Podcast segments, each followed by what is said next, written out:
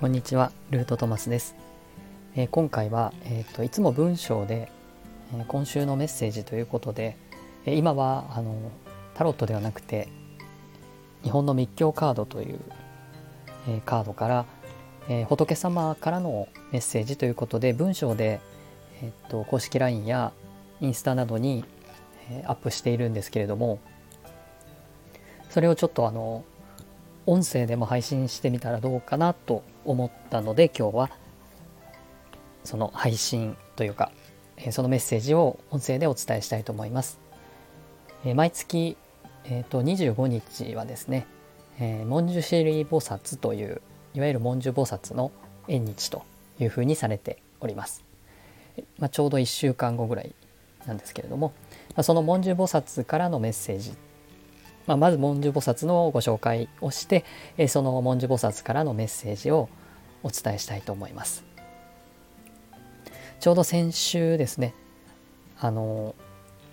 京都の、えー、丹後地方の天橋立とかこの神社とか行ってきたんですけれどもそこにある、えーと、千音寺というお寺がありましてちょうどそこが、えー、三大文殊のお寺として有名なところだったのであの行くまで知らなかったんですけども、まあ、そこにもちょうど行ってきたのところだったので、まあ、そのご縁もあって今回は文殊菩薩を選びました。で文殊菩薩は、えー、正式には文殊師利菩薩とお呼びします。えーと、仏教のね経典をまとめることに関わった、えー、実在の人物がモデルとも言われていて、まあ、そういう、えー、経典をまとめるというようなことに携わったということから知恵第一の菩薩と言われています。で、えーと、お寺にね、あのー、お祭りされている時にはお釈迦様釈迦如来を真ん中にして、えー、文殊菩薩と尻菩薩があごめんなさい文殊菩薩と普賢菩薩があの両脇に、えー、配置される、まあ、そういうふうな三尊で、えー、祀られることもありましてその時にどちらが文殊菩薩でどちらが普賢菩薩なのかっていうことを、えー、区別する目印としては、えー、普賢菩薩が白い像に乗っているのに対して文殊菩薩は獅子に乗っているというお姿そして文殊菩薩は、えー、剣を持っているというお姿で、えー、おられるはずです。でまあ獅子というとですねちょっとタロットカードの力というカードも思い出されるんですけれども、まあ、そういう、えー、獅子に乗っているということはその獰猛な獅子の上に乗れるほど知恵の力が強いということを表しているということになります。で文殊菩薩といえばね3人おれば文殊の知恵ということわざが有名なんですけれどもこれはあの凡人でもえー、一般の人でもっていうかあの菩薩とかね如来とかではなかったとしても、えー、3人集まれば文殊菩薩のようにそれぞれの意見とか考えや知恵が相乗効果として生まれて物事を良い方向に考えていけると、まあ、そういう意味で使われるあのことわざです。でえっ、ー、とまあ今ではねその文殊菩薩が祀られてるお寺とかで例えばえー、と学業がね成績が上がりますようにとか受験が合格しますようにとか、まあ、そういうようなことをあのー、なんだろうお守りとしてねあのー、買ったり持ったり、えー、お願いしたりっていうこともあるようなんですけれどもこの、えー、知恵文殊菩薩が発揮する知恵っていうのはあのあくまでも煩悩を断ち切るための知恵そのための剣を文殊菩薩はお持ちですなので悟りを邪魔する考えや、まあ、そういう迷いとか、え煩悩を断ち切るっていう、まあ、そういうもののお力であって、え自分の願望や欲望を叶えるという原生利益を、えー、与えてくださるものではないということですね。え、その一生懸命精進して学んでいることによって、えー、煩悩を断ち切ることができるとか、悟りを開いていく方向へと向くことができるような学業や受験であればもちろんその叶えてくださるという可能性はあるというかそのためのお力をお持ちなんですけれどもただその良い学校に入れますようにとか良い就職先に、えー、なんだろう受かりますようにみたいなことは必ずしも悟りに近づくものでないとしたらそういうご利益はご利益はあるわけではないですよということは付け加えておきたいと思います。はい。まあ、そもそもね、あの仏様、えー、の存在がですね、現世に願いを叶えるために、えー、おられるものではないのでね、あのあらゆる文殊菩薩だけではなくて、そのあらゆる仏様の存在に対して、えー、現世でのあの願望が叶いますようにっていうものはあの基本的には違いますよっていうことですね。はい。では、文殊菩薩ですね。それぞれ、あの、仏様には真言というものがあります。えー、文殊菩薩の真言は、オン・アラハシャノーと言います。オン・アラハシャノー割と短いのでね、あの、覚えやすいかと思います。あの、すごく長いのもあるんですけれども、文殊菩薩は短めです。はい。では、ここから、ここまでは、あの、文殊菩薩の、えー、なんだろう、説明というか、ご紹介でした。ここから文殊菩薩からのメッセージとして、えー、カードからね伝わってくるものやあの僕が感じる、えー、文殊菩薩という存在から感じるものについてメッセージをお伝えしたいと思います。えー、私たち主情は、えまあ、人間はと言ったらいいかあの心の迷いや不安から物事を正しく見る目を曇らせ悩みの沼に落ち込んでいます、えしかし自分自身が自分の行いや邪念によってそのような悩みの沼に落ちていることさえも気づかずに、まあ、ズブズブと深みにはまっているというのが、まあ、現状です。まず最初に最初の一歩として大事なのは、まあ、自分を苦しめるのは自分の心の目の曇りであるということに、えー、気づくことですね。そこから始めましょう。文殊菩薩のこの空の知恵の象徴である剣ですね。えー、剣はこうした目目を曇らす無明仏教では無明というんですけどそういう愚かさっていうか、まあ、そういうものを取り払うための剣です。文殊菩薩とのご縁をいただきその知恵に触れることによって曇らせていた目が5月の空のように澄み、えー、心も爽やかに晴れるでしょうということです。だから文殊菩薩からのメッセージは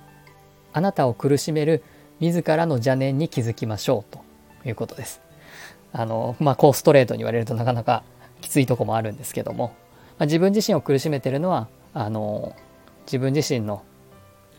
思いや行い、まあ、そういうものですよということですね。で、物事がうまくいかないことを他の誰かのせいにしたりとか、あの自分の外側にある現象のせいにするということではなかなかその物事を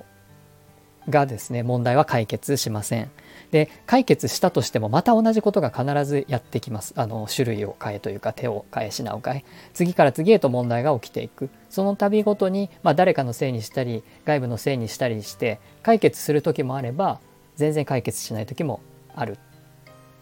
偶然ね運よく解決したとしてもやっぱりまた根本的な解決ではないので、えー、また同じような問題がやってくるしまた誰かのせいにしているとその相手との関係をこじらせて解決どころか、まあ、事態が暗転してしまいかねません。まあ、そんな時には何かに自分自身がね執着していないかこだわりすぎていないか思い込みがないか固定観念がないか自らを顧みるっていうことをですねそこから始めてみましょうということです。そういうことが起きてくるのはえー、心の目の曇りのせいっていうことですね。まあ、それを教えてくれるのがこの文殊菩薩ということになります。で、えー、自分のね不出来とか至らなさとかですね自分の邪念みたいなものに、気がついていくということは自分の非ですね相手に例えば争っていたりとか揉めていたりするとすると自分の非を認めることになり、まあ、ともすると自己否定ですねやっぱり私はダメなんだと、いうふうに、え、自己否定へとつながるという不安もね、あの、感じると。思ってしまうかもしれません。仏教全般に言えるんですけど文殊菩薩に限らないんですけども、えー、あるいはスピリチュアルもそういうふうに言うと思うんですけど、えー、この問題の、まあ、原因というかなんだろう根本的な問題は自分自身の考え方や思い込み。え自分の内面に問題があるんですよっていう指摘がなかなか自分で受け入れられないっていうのはやっぱりそれが自己否定へとつながるっていう不安から来るんじゃないかなと思うんですけれども、まあ、それをですねこの現実世界というかあの今の自分自身の頭で考えると確かにそういう面はあるかもしれませんけれども、まあ、この仏様という存在からのメッセージとしては霊的に見ればですねえー、5次元的に見ればというかスピリチュアル的に見れば無知によって人と揉めたり無明であることで何も気づかないままずっとずっと生き続けているよりもあ生き続けていることの方がよほど波動を下げてですね次から次へと問題を起こしさらに言えば次の輪廻の因縁を作ってしまいます。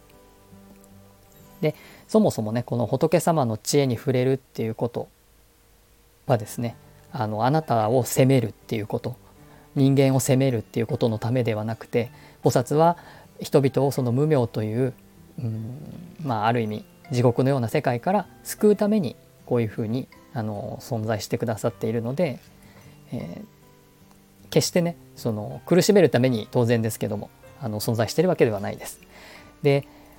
菩薩が教えてくれるのはその私たちはできていなくて至らなくて当たり前だよっていうことですね。だからこそ輪廻して今ここに生まれ変わって肉体として存在している。それはできていないし至らなかった結果なので今できないっていうこと